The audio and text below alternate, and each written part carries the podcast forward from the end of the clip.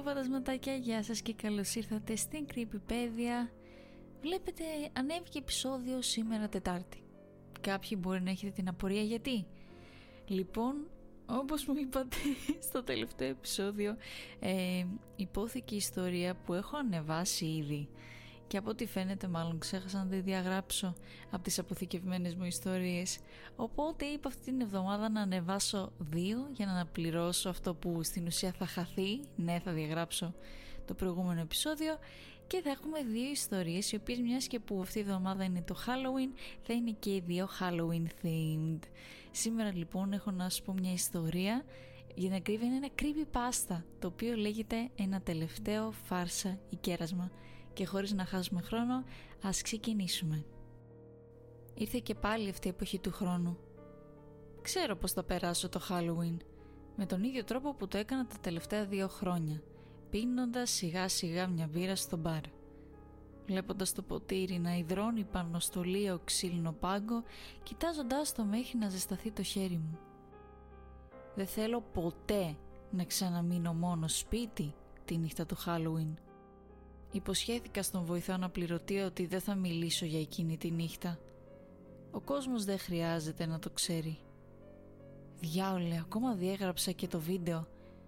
Αλλά τώρα, με το Halloween να είναι κοντά, όλες οι αναμνήσεις επιστρέφουν. Και λοιπόν οι αστυνομικές αρχές των μικρών πόλεων, σαν αυτή που μένω κι εγώ, δεν ενδιαφέρονται και πολύ για το διαδίκτυο. Οπότε, θα μπορούσα να το πω και εδώ. Μένω σε ένα μικρό σπίτι στο τέλος του δρόμου, προκατασκευασμένο ως επιτοπλίστων. Όχι πολύ κοντά στο κέντρο, αλλά όχι και στα περίχωρα. Όμως κοντά, πολύ κοντά. Δεν περίμενα πολλά παιδιά να έρθουν για φάρσε κέρασμα το Halloween. Ο δρόμος είναι μακρύς και τα περισσότερα παιδιά καταφέρνουν να γεμίσουν τα καλάθια τους πολύ πριν φτάσουν στο σπίτι μου.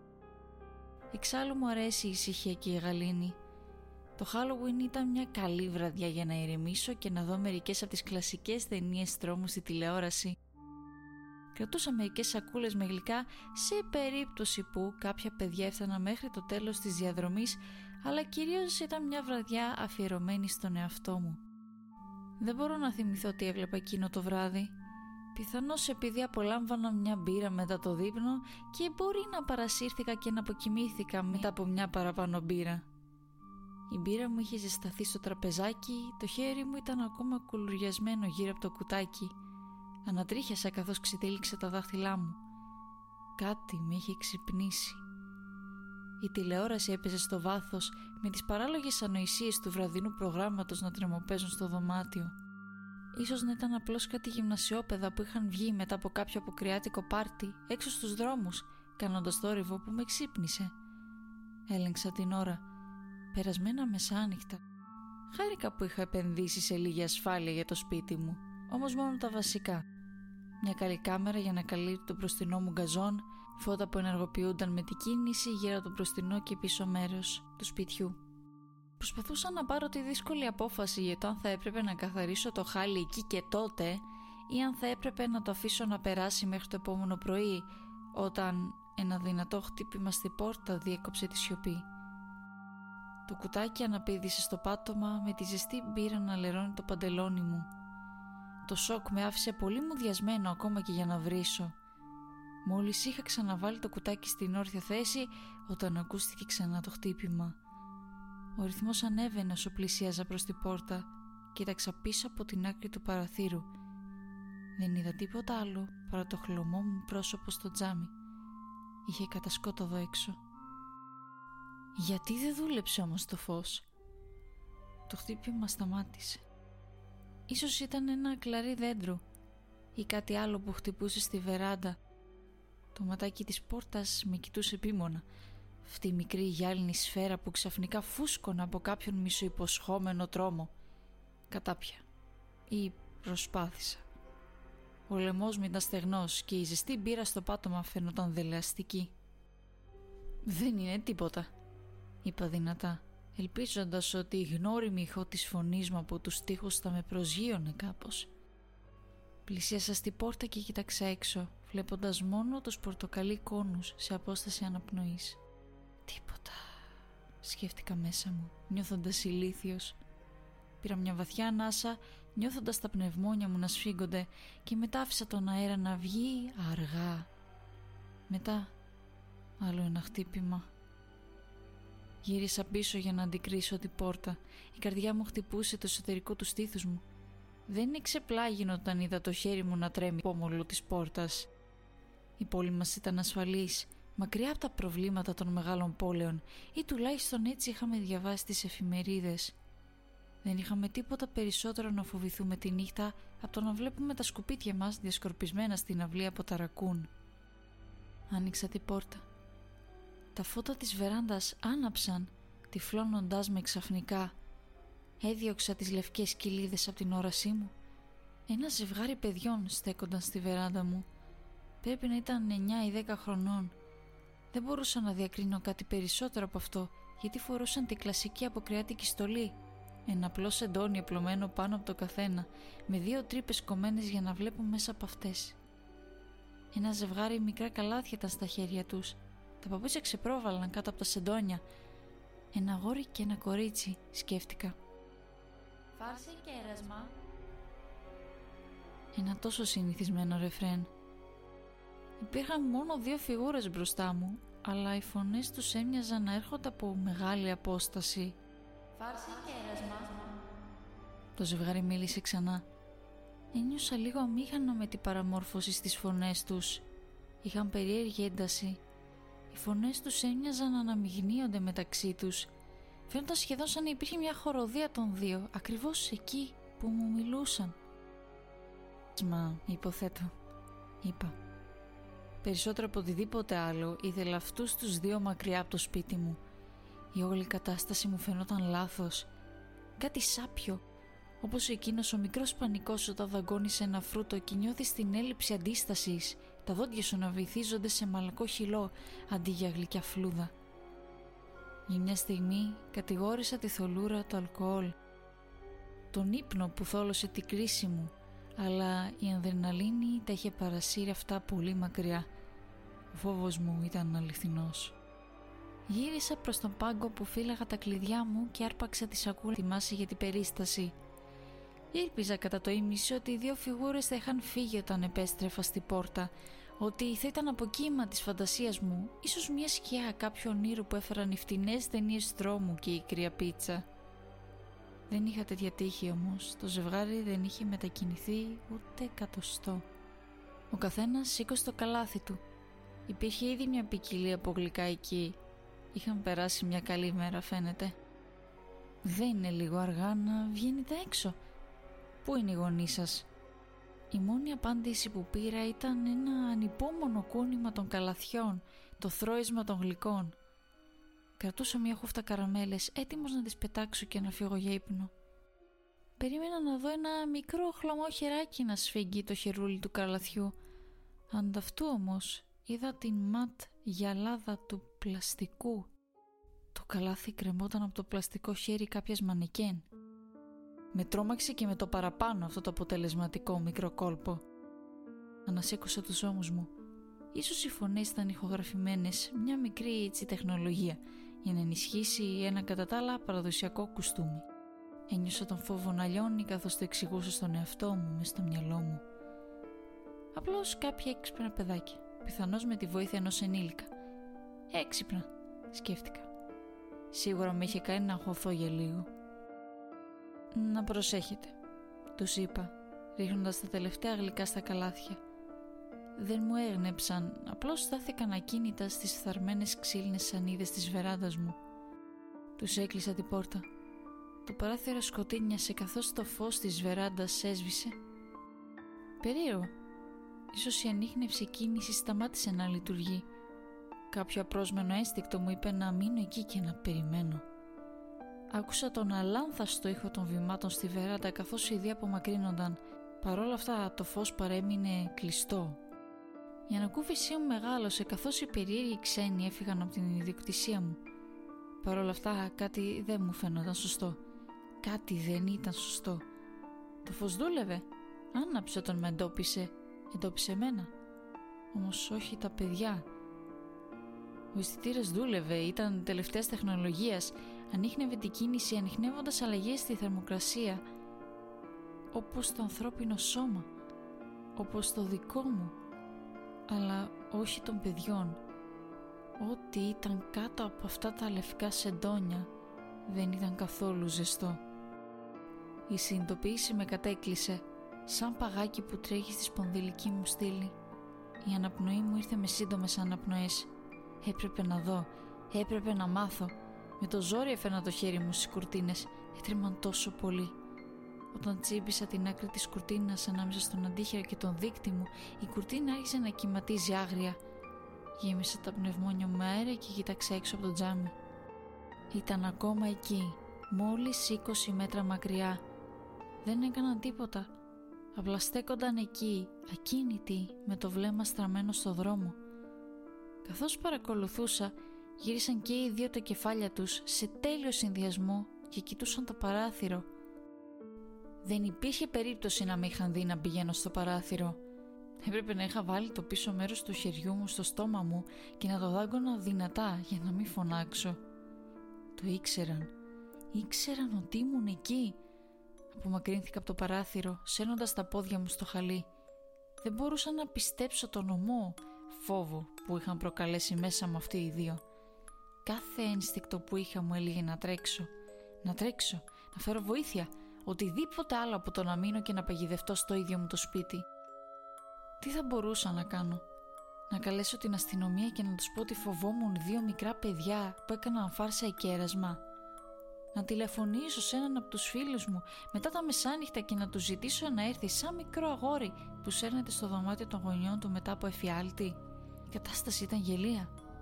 Το μυαλό μου μου το έλεγε ότι έπρεπε να υπάρχει μία λογική εξήγηση για τα πάντα αλλά δεν μπορούσα να εξηγήσω το συνέστημα στο σωμάχι μου δεν μπορούσα να εξηγήσω λογικά τον κόμπο στο πίσω μέρος του λαιμού μου. Μου είχαν πει μόνο τρεις λέξεις. Σε εκείνους τους απόκοσμους τόνους. Ποιος ήξερε πόσο κρύα ήταν αυτά τα χείλη. Έκλεισα την πόρτα της κουζίνας με τον ήχο να τυχεί στο άδειο σπίτι. Γύρισα την καρέκλα μου προς την μπροστινή πόρτα και μετά περίμενα να ξημερώσει. Πρέπει να με πήρε ο ύπνος κάποια στιγμή κατά τη διάρκεια αυτής της μακράς κρύας αναμονής. Δεν τολμούσα να κουνηθώ από την καρέκλα μου, παραλυόμενος με το φόβο ότι κάποια από τα παιδιά θα εμφανίζονταν στο παράθυρό μου ή ακόμα χειρότερα πίσω μου. Αλλά ακόμη και αυτό το απόθεμα ενέργειας εξαντλήθηκε καθώς η νύχτα πλησίαζε στο τέλος της. Με ξύπνησε ένα ευγενικό χτύπημα στην μπροστινή πόρτα. Κάθισα όρθιος σχεδόν πέφτοντας από την καρέκλα μου Έλεγξε ξανά το ματάκι. Αυτή τη φορά βρέθηκα μπροστά στο πρόσωπο ενός από τους βοηθούς της πόλης μας. Είχαμε πάει μαζί στο σχολείο. Ήταν αυτό το είδος της μικρής πόλης όπου γνώριζε σχεδόν όλους τους συνομιλικούς σου. Ήταν ένας σοβαρός άνθρωπος, σκληρός αλλά δίκαιος. «Καλημέρα στην Όμε». «Καλημέρα», απάντησε. Η μύτη του συσπάστηκε καθώς εισέπνε την παγιάτικη ξινή μυρωδιά της μπύρας που άχνιζε από το πάτωμα στον πρωινό ήλιο. Πέρασες καλά χθες το βράδυ; Σκέφτηκα την προηγούμενη νύχτα; Όχι, δεν, δεν πέρασα καλά. Ο άνθρωπος του νόμου είδε γρήγορα τη φευγαλαία σκιά της αμφιβολίας να περνάει από το πρόσωπό μου. Απάντησε με σιγουριά θα θέλατε να μου εξηγήσετε γιατί κλέψατε τις δύο κούκλες από το κατάστημα, τις ντύσατε και τις βάλατε στον καζόν σας; Μετατοπίστηκε στο πλάι και είδα δύο οικίες φιγούρες στον καζόν μου. Δεν ανέπνεα. Ήταν ακόμα εκεί; Ήταν εκεί όλη την ώρα; Είσαι καλά φίλε; Ο μεγαλόσωμος άντρας έσκυψε προς τα μέσα, εμποδίζοντας τη θέα μου και σταθεροποίησε τον νόμο μου με ένα από τα χέρια του. Άφησα το χέρι του και βγήκα στην αυλή, χωρίς να υπολογίζω την παγωμένη δροσιά στα πόδια μου. Το ζευγάρι στεκόταν εκεί, με τα σκεπασμένα σεντόνια ενωμένα ανάμεσά τους. Κρατιόντουσαν από το χέρι. Οι δυο τους κρατούσαν τα χέρια τους. Έφερα την παλά μου προσεκτικά στο κεφάλι εκείνου που ήταν πιο κοντά μου. Σκληρό. Ένιωσα σκληρό πλαστικό. Έβγαλα το σεντόνι με μια απλή κίνηση Έβγαλα μια πνιχτή κραυγή καθώς κοίταζα τα άδεια πράσινα μάτια ενός παιδικού μανεκέν. Οπισθοχώρησα. Πολύ γρήγορα. Κατέληξαν άσκελα στο κρύο ρασίδι, γρατσουνώντας και σχαρφαλώνοντας προς τα πίσω, μέχρι που έπεσα πάνω στα πόδια του βοηθού αναπληρωτή πίσω μου. Με σήκωσε ξανά στα πόδια μου και με βοήθησε να επιστρέψω στο σπίτι μου. «Μπορείς να μου πεις τι ήταν όλο αυτό» Με άφησε στη καρέκλα του γραφείου μπροστά στον υπολογιστή μου. Προσπάθησα αλλά δεν μπορούσα να βγάλω τις λέξεις. Ο βοηθός αναπληρωτή αναστέναξε και κάθισε στον καναπέ μου, γέρνοντας τη μύτη του στάδια κουτάκια μπύρας που βρίσκονταν στο κομμωδίνο. Έσκυψε μπροστά. Η πρώτη κλίση το πρωί μετά το Halloween και κυνηγάω μια ηλίθια διάρρηξη σε ένα μαγαζί στη μέση της πόλης. Τώρα σε έχω μεθύσει και σε έχω κατατρομάξει από ένα καταραμένο ζευγάρι κούκλες στην αυλή σου. Αυτό που ξέρω είναι ότι κάποιος μπήκε σε ένα μαγαζί, έσπασε την τζαμαρία, έκλεψε σεντόνια και μερικές κούκλες. Καταραμένα παιδιά. Οι γραμμές στο μέτωπό του βάθυναν.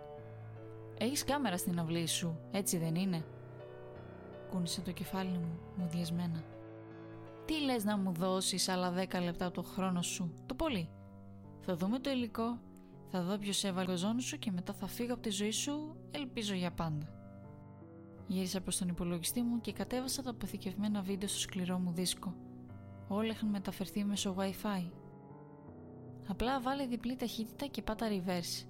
Σύντομα θα δούμε ποιος τα έβαλε εκεί. Πάτησα το πλήκτρο reverse και ανέβασα τη ταχύτητα. Είδα τους δύο μας να τρέχουμε από το σπίτι στον καζόν και πάλι πίσω – μετά τις πρώτες ακτίνες του ήλιου να αποχωρούν από το γρασίδι, να πηγαίνει μετά σε αυτές τις ας το πούμε μορφές μέχρι που ξαναβρέθηκα στο σκοτάδι. Οι δύο τους στέκονταν εκεί, ακίνητοι, για πολλή ώρα. Όταν οι δύο φιγούρες μετακινήθηκαν μόνες τους, είχα μια σπασμωδική, περίεργη κίνηση πίσω από τον καζόν μου προς την προστινή πόρτα. Ανατρίχιασα καθώς έβλεπα τον εαυτό μου στην οθόνη τόσο κοντά στις δύο μορφές να τους δίνω από μια χούφτα γλυκά. Επιβράδινα το βίντεο σε κανονική ταχύτητα. Στην οθόνη είδα τον εαυτό μου να γυρίζει πίσω στο σπίτι για να πάρει τα γλυκά. Οι δύο φιγούρες στέκονταν εκεί, απαθείς. Υπήρχε κάτι άλλο, αλάνθαστο. Υπήρχε ένας ελαφρύς, ας το πούμε, παλμός στα σεντόνια ένας μικρός σχηματισμός. Οι κούκλες ανέπνεαν. Αρκετά είδα. Γύρισα να κοιτάξω τον βοηθό με το πρόσωπό του τόσο λευκό όσο και τα σεντόνια πάνω στις σκεπασμένες φιγούρες στην οθόνη με το χέρι του σφιχτά γύρω από τη λαβή του όπλου του. Με τρόμαζε περισσότερο απ' όλα ένα σύμβολο του νόμου και της τάξης που έχει δει τα χειρότερα από όσο έχει να προσφέρει η μικρή μας κοινότητα να είναι το ίδιο φοβισμένος με μένα και έτοιμος να τραβήξει όπλο μέσα στο ίδιο μου το σπίτι. Έκλεισα την οθόνη και σηκώθηκα. Περπάτησα προς το ντουλάπι μου. Έβγαλα ένα ζευγάρι ποτήρια και ένα μπουκάλι από το καλό πράγμα. Άφησα το ένα ποτήρι μπροστά στον άλλον άντρα και ήπια μια γουλιά από το ποτήρι μου. Ένας άνθρωπος του νόμου θα μπορούσε να χάσει τη δουλειά του έτσι. Όμως ο βοηθός αναπληρωτή δεν δίστασε όταν άδειασε το μισό του ποτήρι. Δεν με κοίταξε όταν μιλούσε. Η γιαγιά μου δεν ήταν από εδώ γύρω. Είχε γυρίσει από την παλιά πατρίδα, πέρα από τη θάλασσα. Μισούσε το Χαλούιν. Έλεγε ότι εκείνο το βράδυ κυκλοφορούν πράγματα που δεν θα έπρεπε να κυκλοφορούν. Μια νύχτα το χρόνο, μου έλεγε. Για μία και μόνο νύχτα κάποια πράγματα μολούνταν έξω. Τα γλυκά και οι στολές ήταν κάτι καινούριο. Στο παρελθόν, την παραμονή του Halloween οι καλοί άνθρωποι έκαναν το σταυρό τους, προσεύχονταν και έμεναν μέσα. Ό,τι και αν υπάρχει σε αυτό το βίντεο δεν είναι αυτό που χρειάζεται η πόλη μας, καταλαβαίνεις. Ηλίθια λυκειόπαιδα, είπα με το ψέμα να παίρνεις σχήμα και μορφή στο στόμα μου. Πλάκα κάνουν. Αυτή θα ήταν η εξήγηση. Κανείς δεν θα χρειαζόταν να μάθει το σκοτεινό πυρήνα αυτής της ιστορίας. Και θα πεις ότι η κάμερά σου είχε τεχνικές δυσκολίες εκείνο το βράδυ. Ε, ποτέ δεν ήταν καλός εξοπλισμός. Μετάνιωσα που το αγόρασα την ίδια εβδομάδα κιόλας. Άπλωσε το χέρι του και το έσφιξα. Και κράτησα το λόγο μου μέχρι τώρα. Δεν υπάρχει καλός λόγος για τον οποίο αθέτησα την υπόσχεσή μου. Δεν είχα γνωρίσει ποτέ αληθινό φόβο μέχρι εκείνη τη νύχτα, αλλά το αναπαράγω στο μυαλό μου ξανά και ξανά. Το βίντεο έχει χαθεί προπολού βέβαια, αλλά κάθε λεπτομέρεια εκείνης της νύχτας έχει μείνει χαραγμένη στο μυαλό μου. Θυμάμαι το φόβο, αλλά δεν μπορώ να σκεφτώ ούτε μία πράξη που έκαναν και οι δυο τους για να με απειλήσουν. Ανατριχιαστικό, αφύσικο, αλλά χωρίς ίχνος κακίας. Σύντομα θα είναι Halloween. Ξέρω που θα είμαι εκείνη τη σκοτεινή νύχτα. Κάποια πράγματα περιφέρονται στους δρόμους που δεν θα έπρεπε να βρίσκονται εκεί. Οι μάσκες και τα κουστούμια δεν είναι πάντα για τα παιδιά. Μερικές φορές είναι και για τους ενήλικες. Η δική μας προστασία. Αφού έφυγε ο βοηθός αναπληρωτή, είδα το βίντεο χωρίς reverse.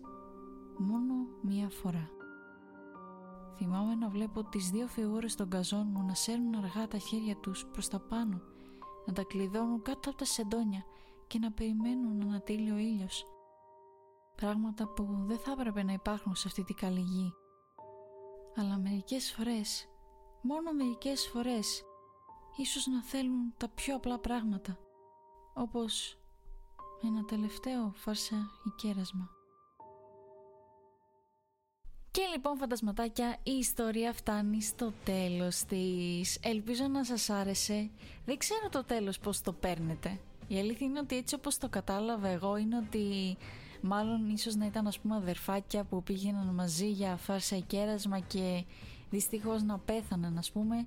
Και επειδή το Halloween θεωρείται μια εποχή, βασικά εποχή, μια μέρα όπου τα πνεύματα ας πούμε έρχονται στον κόσμο μας ότι ίσως ήθελαν να ξαναζήσουν γιατί ήταν ίσως από τις αγαπημένες τους ασχολίες οι δραστηριότητες που έκαναν μαζί το φαρσεκέρασμα και ήθελαν να έρθουν στην γη ξέρω εγώ για να απολαύσουν ένα απλό φαρσεκέρασμα και μπορεί εμείς ως ο πρωταγωνιστής ας πούμε να είχαμε καραφρικάρει πόσο μάλλον αφρικάραμε και τον άλλον, τον βοηθό αλλά εν τέλει ήταν δύο μικρά παιδάκια που απλά ήθελαν να κάνουν ένα φαρσεκέρασμα Anyways, φαντασματάκια, αυτό ήταν το επεισόδιο για σήμερα. Θα σας δω αν είναι την Παρασκευή, οπότε δεν χρειάζεται να πούμε και πολλά τώρα. Αν είναι θα σας δω την Παρασκευή στο επόμενο επεισόδιο της Creepypedia και πάλι ελπίζω να σας άρεσε και μέχρι τότε να είστε καλά και να προσέχετε. 拜拜。